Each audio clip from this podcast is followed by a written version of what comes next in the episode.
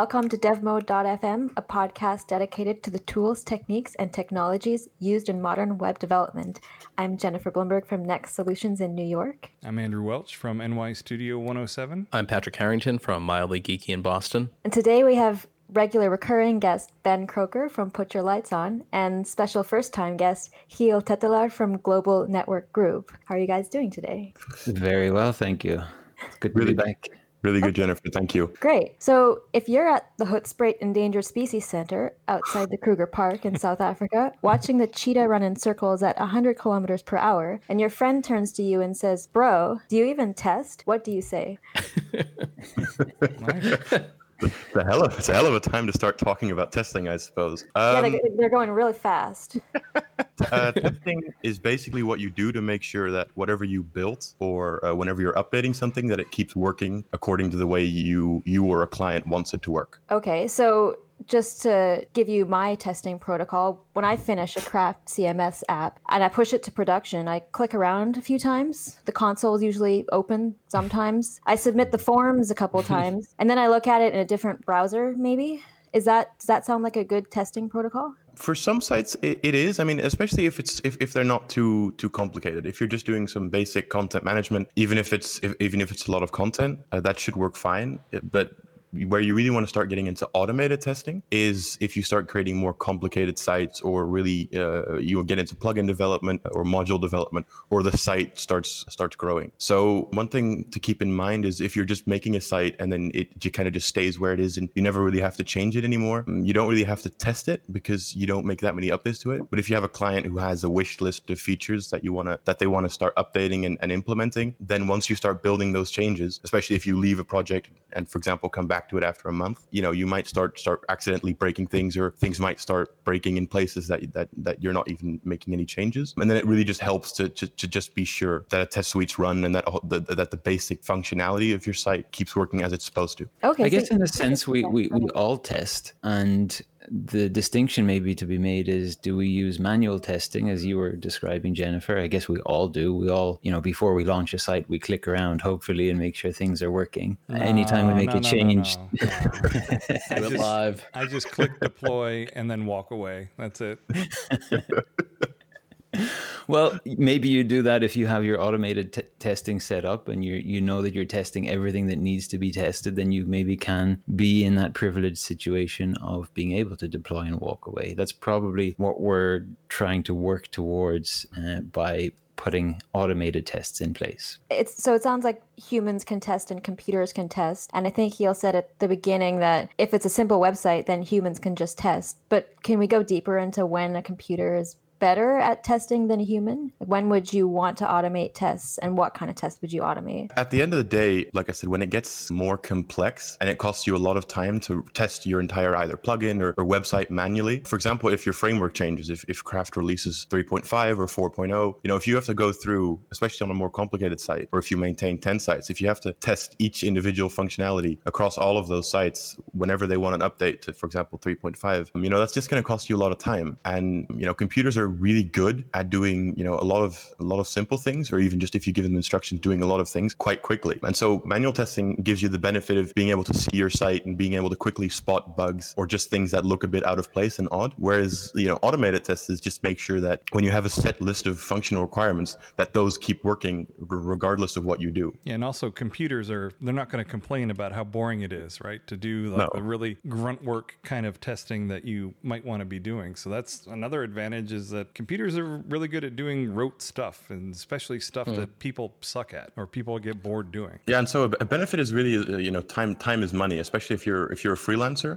With testing, you just have to create it once, and they'll keep working pretty much regardless of what changes. And so it's really investing up front and then getting a payout later down the road. Well, I got a question. Like you're saying computers can test, but test what? And are there different kinds of tests? And you know what I mean? Like I know what it means for a person, like generally early to test, because you'll say, well, I expect this to happen and that to happen, but what are different kinds of tests that can happen? The main divide, at least how I perceive it, is whether you do unit testing, which is really more oriented towards testing individual bits of your code, and user-based testing. Well, is it unit testing, like testing whether an inch equals an inch? And like, what do you mean? So let's say you have you maintain the SEOmatic plugin, and you have a method that generates a bit of JSON-LD structure or something for Google, right? A meta tag. You might just call that individual method, supply it with some parameters, and test that it's returning just that tag. You know, that's quite useful, especially if plugin developers or module developers are relying on that method to keep working, regardless of if you're making changes. But that's not the way that SEOmatic would really get used. So what you do then, if you want to test it, how a user would test it, is do something like a functional test, which actually, for example, renders your Twig template and then sees that all the tags are in place. And so it's really the difference between testing the individual APIs of your PHP class or of your plugin versus,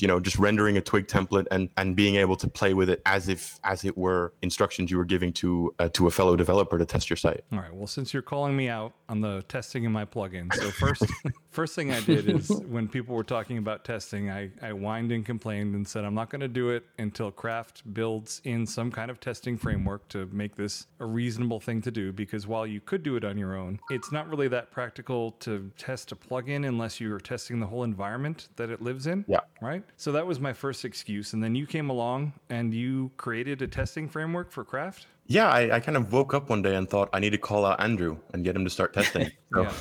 So then you did that, and you can talk more, or Jennifer will probably have you elaborate more on that, but you implemented the testing framework in Craft, and now I don't really have an excuse, but I still have not implemented testing in my plugins. And I actually have had a couple of instances come up lately where people have commented on a regression or an issue in GitHub issues, and they said, wouldn't this be a good place for a test? And I'm just like, yeah.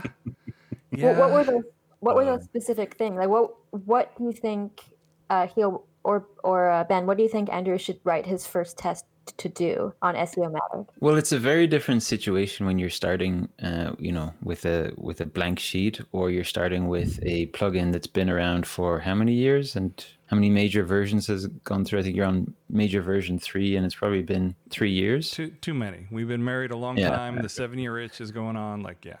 It's been a while. So one of the tricky parts is knowing what to test, and to try and now go and get 100% code coverage with tests in a plugin as complex as SEOmatic would be a huge challenge, and probably not worth the effort, to be honest. But I think that's one of the big questions when it comes to testing. What do we choose to test? For me, it's always like, what's more important is the quality of the tests, rather than trying to get that 100% code coverage to say that, every piece of my code is tested, because unit tests can test the smallest of units. You can add two numbers and test that the result equals what you expect. But where's the benefit there? In saying that, though, I was chatting with a few people the other day, and I kind of mentioned that as well. And then one of them brought up a situation in which he had a plugin that did some sort of e-commerce. It was calculating totals, or the total of several subtotals, and for some reason it was off by a few cents every time. And once he caught it, he realized that they were floating point numbers, and the precision was causing it.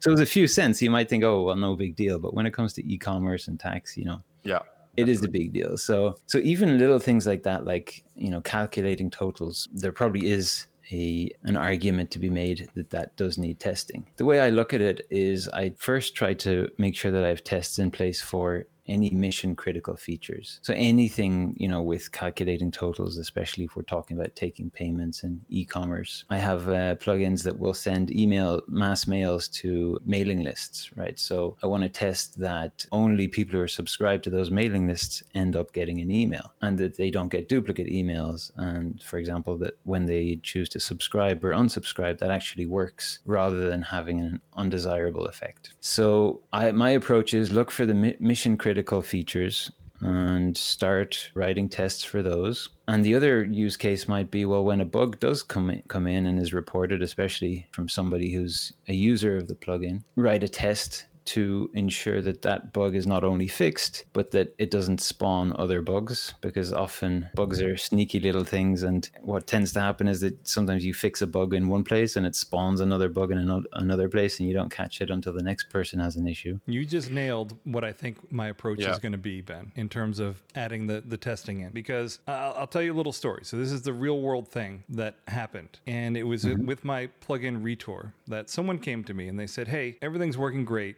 except we have this weird penetration testing software that it's putting line breaks into the redirect URLs. Like, I don't know when, why, or how it's happening, but it's something that it is doing. So it's inserting these things into it. And he said, okay, can you make it so that this gets stripped out? And I said, sure. You know, I'll make it sure that this gets stripped out. Right then and there is when I should have written a unit test for that particular function that would take, you know, some inputs, including some URLs that were malformed with line feeds in them or whatever, and tested that. I didn't do that. I fixed that. Then someone came to me later on and said, hey, I really want to redirect to this URL that has some letters with German umlauts in them. And so I put in something that would... And that wasn't working. And the reason it wasn't working is because what I did for the line feeds is I used PHP's built-in var filter, and I passed it a constant for some kind of a URL filter, right? Which correctly filters out German umlauts, because those should be URL encoded before they go into the URL. Right? So because it was using that, it broke this other guy. So I'm like, okay, you know, I'll go in and fix that for you. Fixed it for him. Now the guy who had the issue with the line feeds comes back and says, hey, it's breaking again. So perfect case where if I had implemented that bug fix, if I had added a unit test that verified that bug fix, it would have caught this issue, and it could be a way for me to kind of slowly add these tests in a meaningful way. So that I think that's going to be my approach to adding testing into this stuff, is whenever I fix a bug and it's a reasonable case for a unit test, like that's how I'm going to start adding them in. Like, what do you think, Giel? Is that reasonable way to approach it? No, I mean, it is, and it makes a lot of sense. And that's how we do it as well. I mean, you know, we didn't, once we finished writing the testing framework, go, okay, we're now going to spend 5 months writing tests for everything, you know, because we get to work on some bigger plugins in-house. So it would just take a lot of time. So our approach has really been two-pronged. We see when bugs come in and then just patch them and write a test for them. But also, you know, when we plan features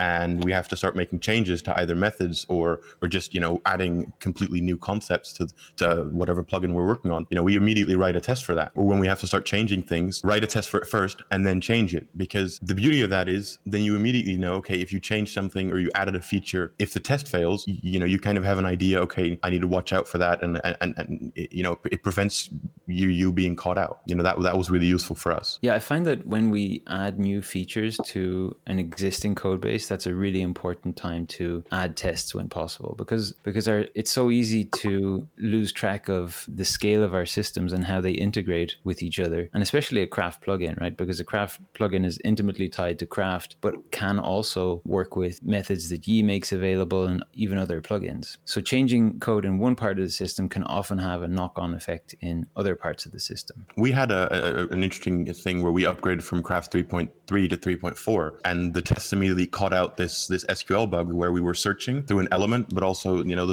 we were searching through the element, but also joining a bunch of tables. And that was a bug in 3.3 that they fixed for 3.4. But I completely forgot about that. So when we did Composer update, that part of the app just broke, and it might have been something that I would have missed because it was kind of hidden behind, you know, two layers of other features. That's a really good. Not even a feature that you added to your plugin; it's a feature or something that Craft added in one of their versions. And it was something we patched over, and because of the change, and I don't specifically remember what use case why it broke, but because of what Craft changed, the patch broke. And so in that sense, you know, it's really nice that a test just tells you, okay, fix that, without having a client call you up on a Friday afternoon saying, you know, I can't search through my criteria, what's going on? Because, you know, if you want to get to the essence of what you're trying to prevent with testing, I think, in my opinion, that's it, you know, preventing clients or users from having to report bugs to you, because it's annoying for them. I personally always find it frustrating because you have to drop whatever you're doing and fix it, you know, and having a computer tell you that is much easier.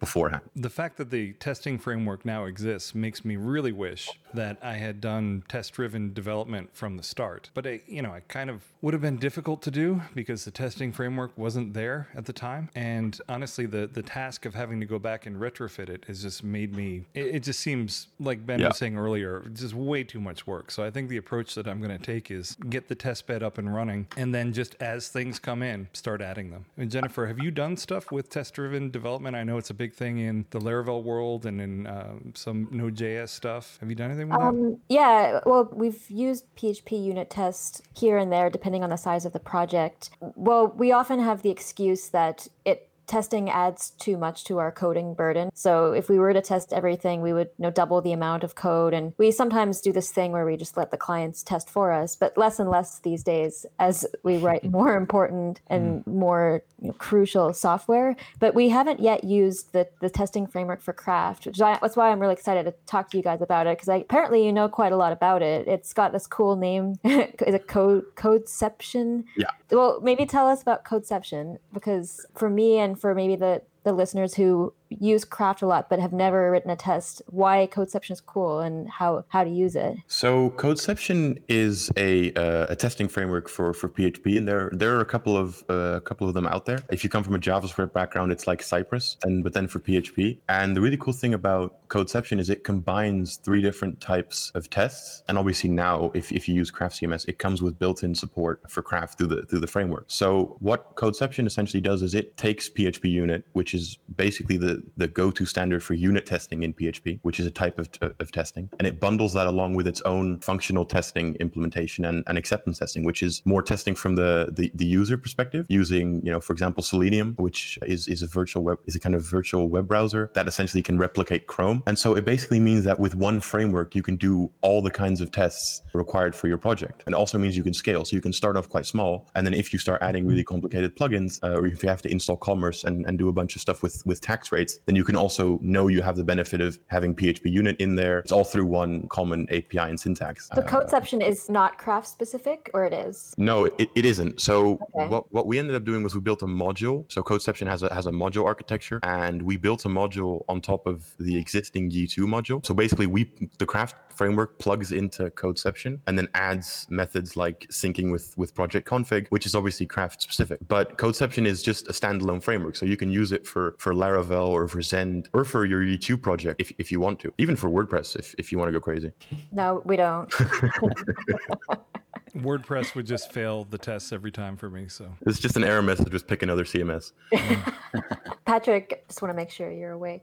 I am, yeah. Giel, I saw your talk at .all, and I came out of there thinking, this looks amazing. I want to go home and start it. There's, like a magic command you can run. Like everyone's Craft site already has a superpower that can generate tests. And of course, I didn't do that. I came home and quickly forgot about it. I just ran it now, though. And now I have like a folder. So I have a folder of tests. So how does someone get started? Like whether it's they want to test their own module code or they want to test other things. How does it, for things that are like, dependent on what's in the database, can it work with that? Like, what are some practical things that people could do? Yeah. So, the really basic way I would recommend getting started is just running that command. So it's something like test/generate or whatever it is now, and it'll basically set up an entire test suite for you in your website or for your plugin. And then it also sets up test classes. So what I'd recommend is just to get familiar with it, run those tests because they're really basic and they just assert that Craft is installed and that's essentially it. Then once you're up and running and you've scrolled through the Codeception docs a little bit just to get a feel, I would just write one functional test where you just do some basic assertions on a Twig template, because essentially for most Craft sites you'll either have the GraphQL API or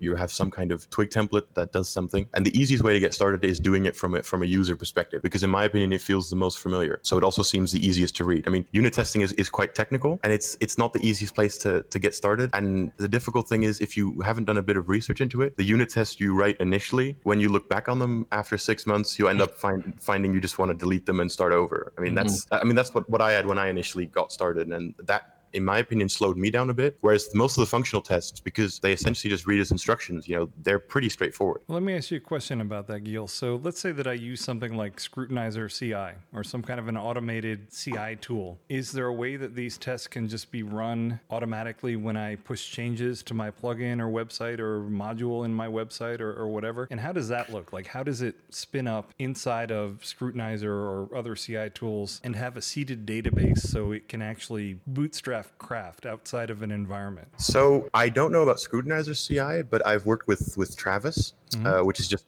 another CI. Mm-hmm. And the Craft Docs documentation actually has a page on how to get started on that. But essentially what you just do is you can give something like Travis instructions to just set up and install Craft just through console commands, like you would just setting up a regular site. And then you can just run Codeception on it. And the beauty about how I've seen Travis be implemented is it runs all of your tests after each commit or pull request to a master branch, which means especially for plugins, you immediately know if there's a pull request open, then it immediately checks, does this break anything in unexpected places? And you get an email if it does break something, so you can immediately go fix it. And then the other good alternative is in your deployment pipeline, in your deployment tools, you can often set it up some way that it runs your tests before it actually pushes any code to the server. That way, if the tests do break, nothing actually gets shipped to production and you get a message. And that's, in my opinion, that's probably utopia, because that just means that you can just keep on coding. And if something does break, you can just go back and fix it without any harm being done. Yeah. So if you're using something like buddy.works, where it's spinning stuff up in a Docker container or whatever, you can have it run the tests. And I guess as part of that, you would have to have it probably pull the live database down just so it's got something to run in, and probably you want that updated. It depends. I mean, it's not the way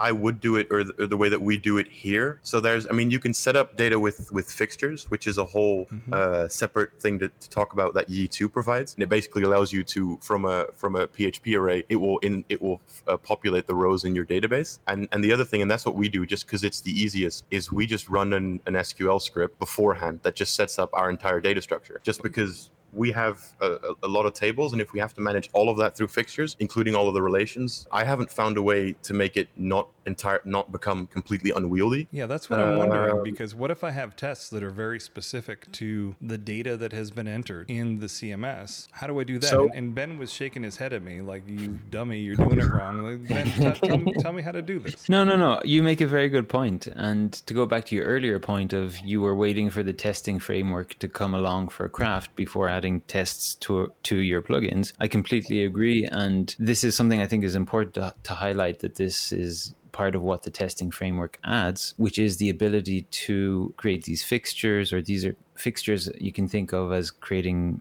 dummy data that you can then run your tests on. And the reason we need a database to run the tests on, obviously, is because we want to run tests on things that we know, like entries, categories, sections, users. So we need the database, but not only that, we need to mock those objects and populate the database so that we can run those tests using Craft. And I'm not sure if fixtures is a Codeception or a Yii2 feature, but either way, Craft has its own fixture so that it makes it very easy to populate the database with sample set of entries or any element type, really. But what if I want to test the actual database? Like, what if there is stuff on the website that I need to test that? I don't want to test like some contrived data. I'm doing an acceptance test or something based on the data that the client or someone else has entered in the website. What do I do then? Oh, I see. So you want to test against live data from a live website. Well, so a simple example. Right. So let's say there was a content builder, and it would be impractical for me to handle every permutation of what could possibly be in there, or maybe there are different code paths based on, you know, certain things. And I want to be able to test it against what the client has actually put in there to make sure that this page outputs what I think it should based on, you know, what they put in their matrix builder, so that a contrived test wouldn't necessarily catch that. Is that a thing? Oh, or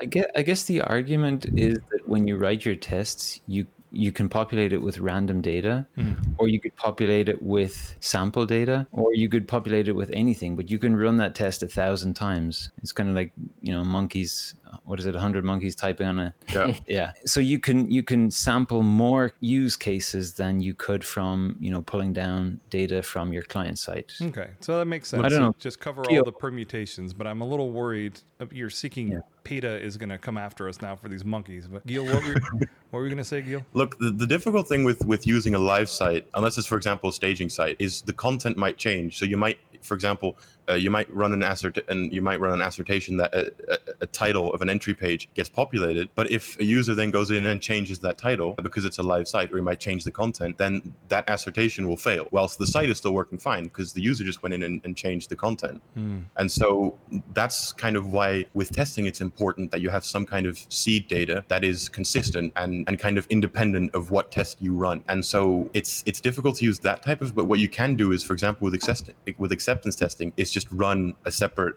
web server that isn't the actual site, but you could just feed it with example data. So for example, staging, if you're sure the content isn't going to change, you could run your tests against that. I think the distinction is that we're trying to create automated tests to test the features of our websites rather than the content contained in those. Mm-hmm.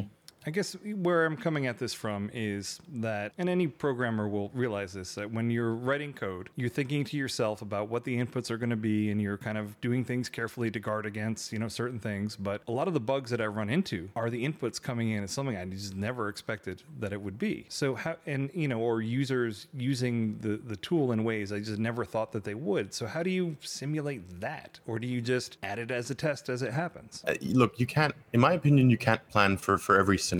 I mean, you can get really creative and perhaps invite other people who haven't written the code to try and use your application and see what they do with it, and then test against that. Mm. But you know, even if you have 100% coverage and you have all kinds of tests set up, whether it be user-centric and unit tests, you know, your app could still fail because someone might enter a character that you're not expecting, or they might enter a Chinese character and something breaks there. Nah, you know, my code's got 100% coverage. It's bulletproof. Nothing's ever going to go wrong. What are you talking about?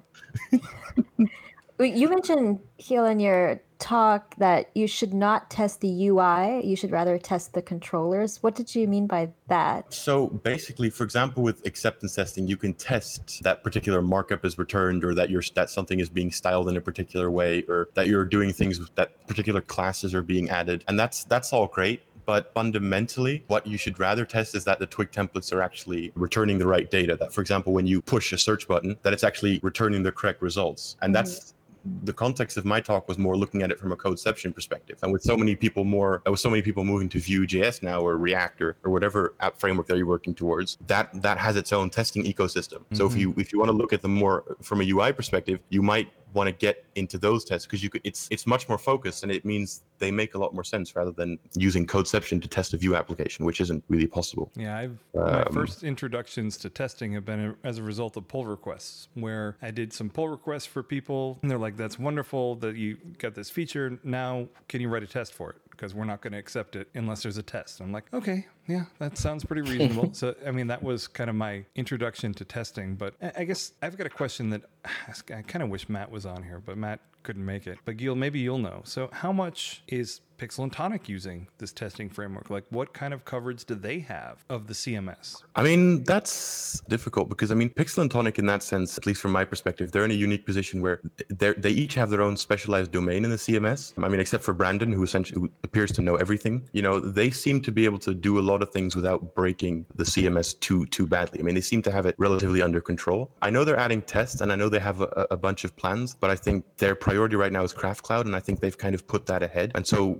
how I see them doing it now is mostly maintaining what tests there are. And if they make changes to methods or to parts of the code base that are tested, to make sure that they expand or update those tests rather than actively adding many tests of their own. Does the framework that you wrote on top of Craft use Codeception tests? Whew, that's like really meta. Yeah, does Codeception use Codeception? So I know that the tests that are actually written for Craft, which you can actually see they're pretty good. Some of them are pretty good examples of how you can test your application, for example. That just uses its own testing framework. It uses a whole bunch of the features from its own testing framework as well. So what percentage coverage do you think we have? If you had to guess from Craft CMS itself. I mean, I haven't worked on it since the summer of last year when I left, kind of when I rounded off the testing framework, we were at about 22%, I think. Okay. Yeah. So that's, you're very diplomatic for a 17-year-old, by the way. That's very good. No, I was just wondering because, you know, I realize that their focus is on Craft Cloud, but, you know, again, Craft Cloud is going to be based on the same code base. And if we're talking about all these benefits of testing, you know, I would expect that they would reap them no matter where they were. Look, I mean, I think what it's a good example of how difficult it is to get started. Because, I mean, I talk with them a lot and it's quite clear that they see the benefit of testing and they really want to get started. And they've been quite active in getting the framework up and running, you know, and helping me out with some of the questions that I had. So they've put a lot of time into this. The flip side is, you know, they have many users with other, you know, with other requests. They have, I think, 1,000 issues open now with people wanting various things to be added. And I mean, you can't cater to everyone. And then it's just, you know, the temptation to build a feature rather than to test one. I mean, that's pretty great. I mean, I've noticed that as well. Because I mean, we have a relatively decent amount of Codeception coverage now, but everything with us is Vue applications. Everything is Vue. And I have no JavaScript tests because I haven't even learned anything about it. I haven't had the time to dive in, you know, so that's even if I have relatively good testing on the PHP side, the user side, which is, you know, in my opinion, pretty important as well, nothing. And that kind of just does highlight, even if you get started on it, it's really difficult, especially retrofitting something as big as Craft. Right. And believe me, like, I'm not trying to call them out here. I'm more just curious because I'm wondering, you know, how much of the framework have they adopted? Because, you know, I haven't even adopted any of it. I know Ben has adopted testing in some of his plugins. Ben also did a really nice course on plugin testing on CraftQuest.io that I figured we should mention. Yes, Ben? That wasn't me, though. That was Ryan Ireland. He did the introduction to testing Craft CMS. I know that Ryan Ireland, for instance, did a really good testing framework set of tutorials on CraftQuest.io, for instance. No, Ben was on there. I had just looked at it. Was that not... What? Am I confused? Oh, you're confusing me now. Not the testing part, though. I've done videos for sure. Yeah, but only a fool would think. Yeah. Plugin development, not testing. Jennifer's totally confused. Anyway, I could have sworn that it was you, but okay. Anyway, my point is that, you know, I'm not trying to call out Pixel and Tonic. I'm more just curious, like, what it looks like for them to get coverage, right? Because it's obviously very important, but it's something that, you know, even they are just like, well, you know, there's only so much we can do. Let's do the most important things. I mean, I just checked. If you go to codecov.io, Craft CMS has a subscription to that, so you can essentially see for yourself how much coverage they have.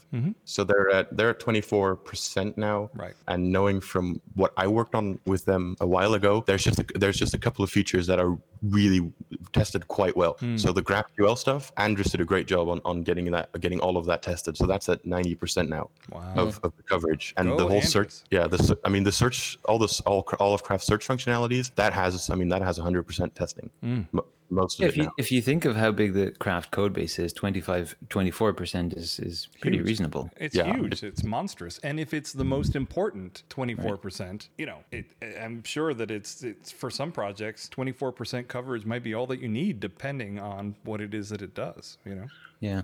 And maybe if the GraphQL stuff has got testing as well, pretty complete testing, then that maybe is a sign that anything new that they build, they're going to also do it with either test-driven development or just writing tests for the features. Which is exactly what you were saying, which is that when you're approaching a new project, it's easier to build it in than it is to go back to an old project and try to retrofit it. It's kind of like, you know, if you've got this old house that you've lived in for forever and you want to go back in and try and run Ethernet through all the walls. Well, I mean, you could be in just a world of pain trying to do that. But if you're building a brand new house, man, it's real easy to spec it out and get everything, get an Ethernet jack in every room in the house. Look, I mean, my take on it is I think they've done a really good job getting it started. I'm curious to see what they're going to do with testing with Craft Cloud, you know, what approach they're going to take there. I mean, my guess would be looking at how Andrews did it, that all the new features and that they're going to implement testing for it. So I'd be curious if they release any plugins, you know, how they end up doing that. Okay. But speaking of which, this ties right into something else that it's mea culpa again. So the other thing I complained about was I'm like, oh, you know, it would be really nice, Giel, if there was a testing framework for plugins. How about you do a pull request and add that to pluginfactory.io? And you did, right? Yeah, again, I felt like I needed to give Andrew a kick up the butt, so I thought, how can I do that? Yeah. Careful what you wish for. And so Giel did it, and I still have not merged the PI. He's your canary, man. You found your canary. It's on my list. I actually just did a decent update to Plugin Factory, and I wanted to just get like all the stable PRs like done and all the bugs fixed and all that kind of stuff. And I added a sponsorship page on GitHub in case anyone wants to buy me a coffee or a beer for maintaining that thing. But I think the next thing that I'm going to do on it is I'm going to look at integrating the testing framework, because I think you both, or everyone, is right that it's a lot easier to do from the start, and it really should be baked into the framework that Plugin Factory generates for people. So the tests are right there, they're in their face, and they can jump in and get started with it. So will that just be the overall scaffolding, or would you be able to say, oh, I want to test a specific thing and generate it? No, so what it does now is it essentially does what the craft command does, only it sets it up specifically for your plugin or your module. So it namespaces everything correctly, and it sets up some dummy tests as examples. Mm-hmm. That's it. But you could go a lot farther in setting up tests for each individual, service class and functional test for all the controllers that you generate for it. Something I always do is I ask people, like, when is it going to be done, or when is that feature going to be out? So I'm going to curse myself, and I'm going to say that by the time this episode is out, that PR is going to be merged in, and Plugin Factory is going to be generating tests. Oh my God. Okay. Sorry, Ben, go ahead. What were you going to say? Yeah, it's already live. So you can try it today, listeners. Exactly. No, I think that's going to be extremely helpful, because the great thing about Plugin Factory is that it gives you this base to look at and to experiment with and start using. You can install a plugin, right, and start seeing how it works. And it's going to be the same with sample tests. And I think that's the big hurdle that many people need to get over. Okay, just seeing, okay, what's a basic test? How does it work? And how can I extend that to do, what I need to test for? But and once you're past that, it's just, a matter of figuring out what you want to test. But that's the big hurdle to get over. Look, Plugin Factory is where, at least I started, and I'm assuming it's the case for more people, it's where a lot of plugin developers or module developers start out, because it's pretty much the go-to resource. Everyone recommends it. So if it starts off with tests, then it's much more likely to just ignite a spark with a new class of developers to go, okay, I'm going to do some basic tests for whatever I'm releasing. I 100% agree, and that's why I'm taking the pledge that I'm going to have it merged in there by the time this episode goes out and comes live. But Giel, I've got questions for you. Are you some kind of like Superman or something? Like you built this whole testing framework for Craft, and then you built the testing scaffolding for Plugin Factory. Like, how do you do it, man? The funny story is it started with the whole testing framework actually started with about a 5-minute conversation between Brad and I on the rooftop at .all 2018 in Berlin. Were drinks involved? I was not of age, so I'm not going to answer that.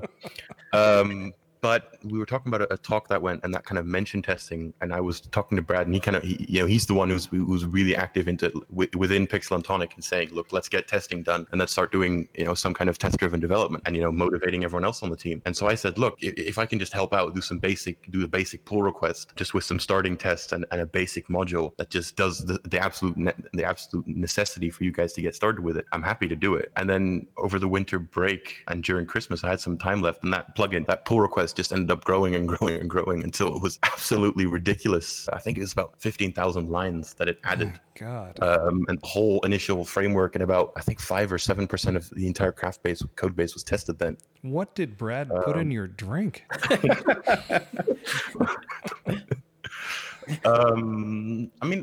think I just ended up getting lucky, because a lot of the work was completed last year. I was just lucky that we were ahead of our release schedule, and we just kind of ended up making the decision, what do we want to build now? Mm-hmm. Are we going to build a bunch of new features, or are we going to end up, testing some of the things that we've already built before we go ahead? We have this pull request that was already open at the time. And so we just ended up saying, because we're a team of 3, I just ended up saying, the other 2 guys, you guys focus on new features, and I'll just commit myself for about 3 months to just building this plugin and making sure that there's a testing framework in place that we can use. That was kind of the story. And Pixel and Tonic put in an insane amount of time to help me get started. Mm. And I think, that the end result is pretty awesome. Well, and to see is, like, people that are not of age, usually they're doing stuff like putting a blink tag on an HTML page. Like, had you done much testing prior to this? Putting blink tags on an HTML page is essentially my full-time job. So.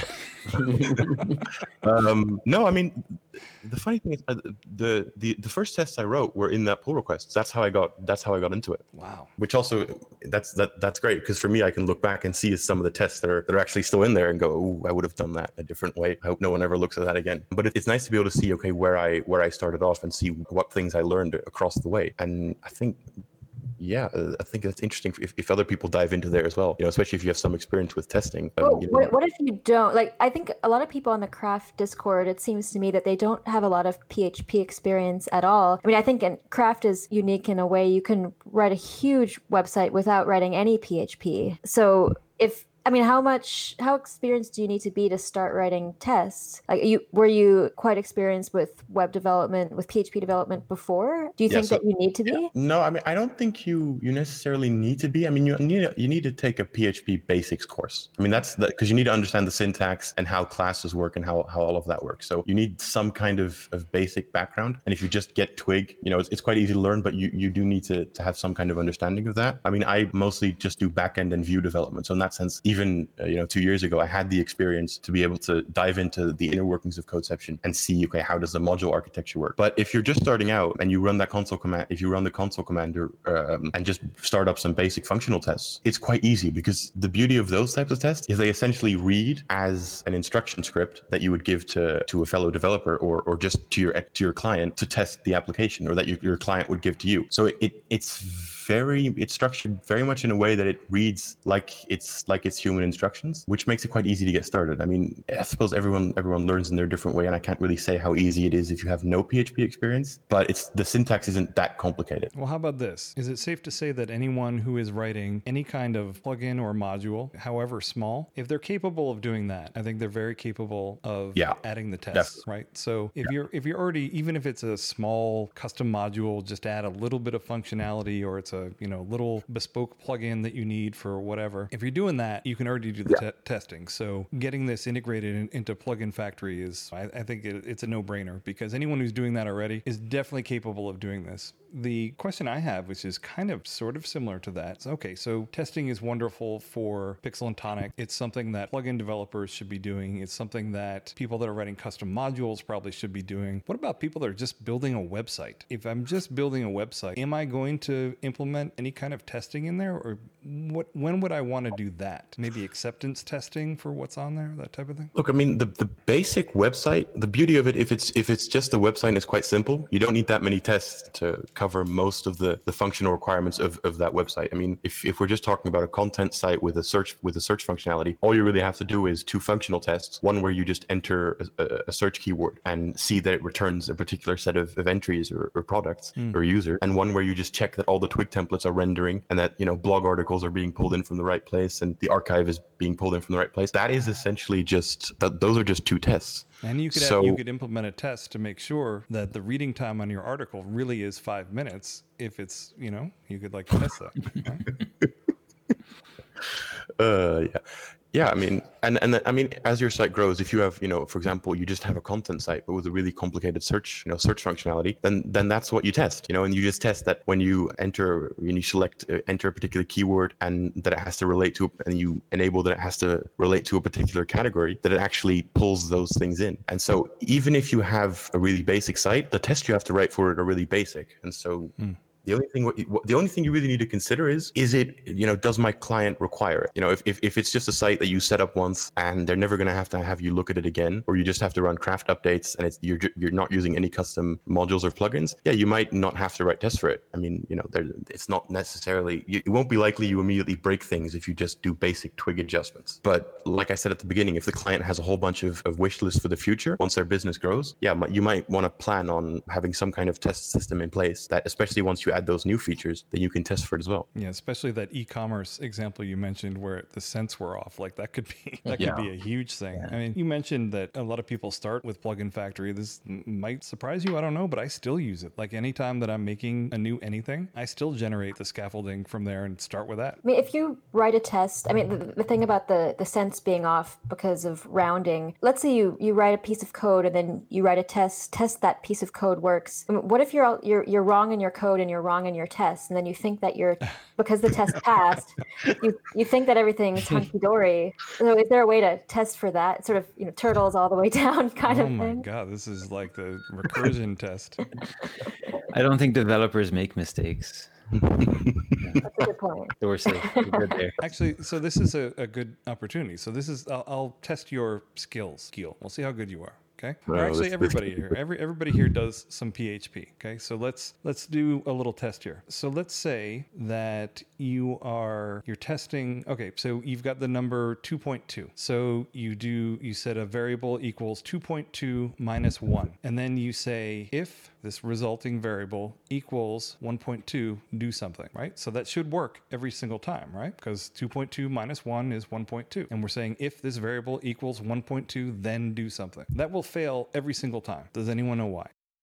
Floating point precision. You're right. So how do we guard against that? So basically what happens is, and this is a problem that I just ran into, and I've been aware of this for a long time, but just totally blew it when I was writing the code. Whenever you do any kind of arithmetic with floating point numbers, the result is an approximation, right? Mm-hmm. So you're doing 2.2 minus 1. A rational human says that's going to be 1.2. Like, I know what that is. But in floating point, the mantissa part of it, the part after the decimal, it's an approximation of what it is. Like a wild fraction. Yeah. Yeah. So in reality, it ends up being some weird thing that is like, in this case, it would probably be something like 1.1999999 or something weird like that. And so if you typecast the thing to a string, it does the right thing and it converts it into 1.2. Or if you round it to, however many digits, then it converts it to the right thing. But that's what you have to do with floating point numbers before you convert them. And the reason why I'm going into this is that this is the kind of weird, arcane, obscure thing that would be beautiful to test, right? Especially involving commerce, when you're involving money, where lots of math that's happening with money, lots of people getting in trouble if the math is wrong having to do with money, Yeah, so, that's obviously just because I've come across it. I know Codeception and inherently through a PHP unit, they provide a method that allows you to compare two floats, and it basically checks that there's a particular delta between the two numbers, and it adds an error margin. Yep. So, that's, that's one of those things where the framework can often jump in and help you. And those are, especially with tax rates in commerce, that's something that really is served well by a PHP unit test. Mm-hmm. To go back to your original question, Jennifer, I think like we were talking about unit testing earlier, we can test that calculating those totals result in the correct amount. We can also test those on the front end though, right? We can test that when you add, these 3 products to your shopping cart, that when you go to the checkout page, that the total of all of those products adds up to the right amount. And the way that we do that, as Giel was kind of talking about with acceptance or functional tests, is really in quite plain English. So you say, I'm on this page and I should see these 3 products, and I fill in this field and I click on submit, and then I should see this on the next page. And I think that's maybe where acceptance tests are really useful. When you're submitting forms, you want to make sure that there isn't an error or a page not found that comes back. You want to make sure that you're brought to the next success page, for example, with the appropriate success message. And that's where we can test the front ends of our craft sites with the Twig templates, for example. Look, for the people that really learn by just reading code and seeing how something's implemented in practice and then playing around with it, if you go to the Craft CMS code base and you're in some way familiar with that, there are functional tests that test how you save a user. So it basically just goes, it goes to the page, /user/new, and it just fills out a form and then sees, okay, a user has been added to the database. Just in about 20 lines, it's tested a really important part of Craft and made sure that it got through that without any errors. And then you can further dive down into it by checking, okay, is the validation working? Those are, you can do those type of tests in unit or functional as well, but just those basic tests of seeing, like Ben said, a product is added to the cart. That's a really good starting place for a functional test. And then later on, you can dive in and see, okay, is the tax rate calculated correctly? Right. And those functional tests are very high level tests. So they will permeate down through the stack trace, for example, and catch a lot of potential errors further down. In the case of that register user specifically, I mean, would you then also have to set up like a fake mail server where the email would be sent out to the user and then have something that reads the email and clicks on the link that goes to activate it? And like, no, so basically what we built for that, because that's kind of a recurring problem, right? You send a mail and what you don't want from a testing environment is that people start getting 100 mails. Mm-hmm. You know, you don't want to get 100 emails either from, you know, your SMTP server, because that's just going to ruin your account usage, which I may have learned the hard way. But basically what we do is we built in an inbuilt system that essentially catches emails. So this is Craft specific, but it catches emails before they're sent out. Mm-hmm. And so it basically means it renders those emails. So you can actually check the HTML of that email, but it won't actually be sent, which essentially means that you can actually read the email and see, are all the links in there and are they correct? And does it have the activation code without your system actually sending an email? That's really cool. I've done something kind of like that with MailHog, just in local dev, but this is built into it. That's really cool. Yeah. So, I mean, it's on the documentation and it's a bit hard to explain without sitting in front of a computer. But if you just go to the docs and it just says sending mails under the tests, it'll just explain how that works. And it's just one method, and it'll just grab the email that was just sent, and that you can just play around with that email and check that everything that was supposed to be on there is on there. I think what is really hard to understand is how we're recording this podcast, not sitting in front of a computer. Like, that's incredible, Giel. How are you doing that? Black magic. I just have one more question, I think, before we wrap up. So you guys both mentioned, well, reading the code is a great way to get started. And then there's the CraftQuest course. What are the other resources for people who've never tested that will help them get started writing their first test? Obviously, the Craft-specific, CraftQuest is probably the best place to start, and the documentation. If you want to get a more general idea of how testing works, there's a couple of great resources in the Laravel environment that just explain the basics of what testing is, you know, what are the various types of testing. So you just get familiar with the concept of it, and then you can dive into the Craft stuff specifically. I think one of the best ways to learn about testing is to close your eyes and think back to that time when you pushed a change to production without checking it, and it brought the entire site down. The client was hounding you and was yelling at you about stuff being down, all the money they were losing. Bring yourself back to that moment. Bring back that terror and that pain and that anger and use it to say, that's never going to happen again. I'm going to implement testing. Wow. I mean, I have a lot of anger to harness, so that'll work well for me. What about you, Ben or Patrick? Well, the docs aren't bad. Like, the docs are pretty good. They don't teach you necessarily how to test. They teach you how to get set up with testing in Craft, which is the starting point. I think CraftQuest is ideal because Ryan walks you through examples of how to write and run acceptance tests, and that's a great starting point. Yeah. Or just clone the Craft repo and write some tests for it, and just see where you end up. Because I mean, you know, it's something that most people, especially if you've done some kind of plugin development, everyone's worked with that. So otherwise, just submit a pull request with some basic tests and see what Brad says, because he'll often have really good feedback on it. I would like to give a coaching. Well, that's a great idea. Everyone should submit pull requests.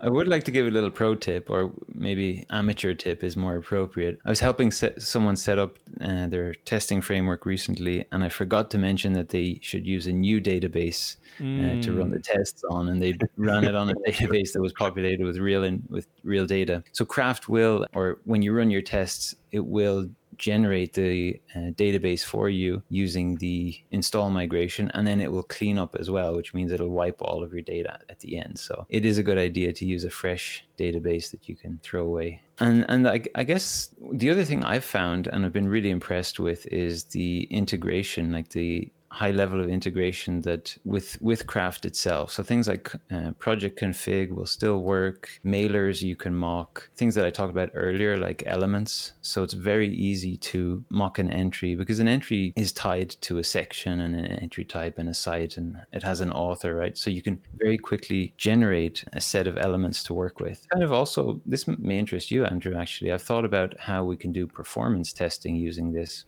because often when we test our stuff, we have maybe 2-3 users in the system, but it might be relevant to test our plugins in the context of a CMS that has, you know, thousands of users and maybe thousands of related entries, and how does it work there? So it's very easy using fixtures to generate that sample content and then run our methods on those. You know, that's an interesting idea that I just thought of, and I don't know, I still haven't fully formed it, but Yii has the built-in capability to profile your website. It'd be kind of interesting if you built a test that automatically tied into that and would throw an exception or a fault or whatever if anything was taking above a certain amount of time. I mean, that would be kind of interesting. You know, you would have kind of an automatic tripwire in there. Codeception does some general kind of performance monitoring, so you get an idea of how long each individual test took and how long it took to populate your fixtures and everything. And you can probably write a module, or maybe there's already one out there, that can really dive into giving you some high value performance metrics as well. Yeah, well, what I mean is the profiling data that is already being recorded in terms of how long these database transactions took, in terms of how long it took SEOmatic to render this. The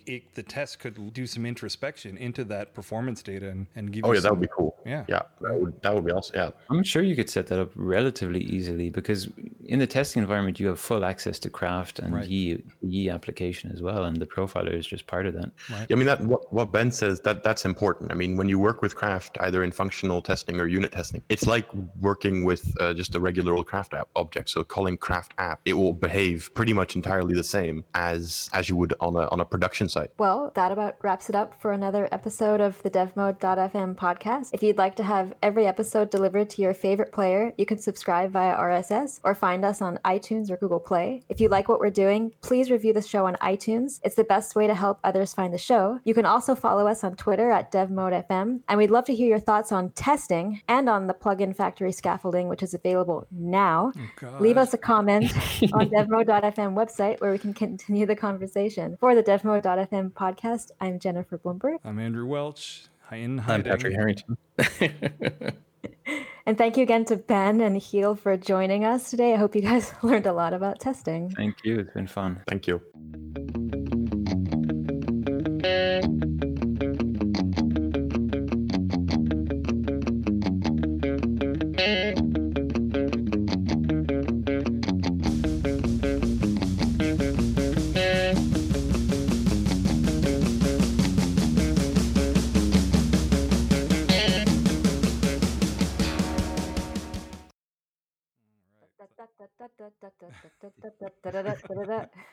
You should have played your guitar. Oh my God! Yeah. Such fail, unbelievable. So we got to see Patrick's dad face. I don't know if anyone caught that, but his kids were doing something disturbing him.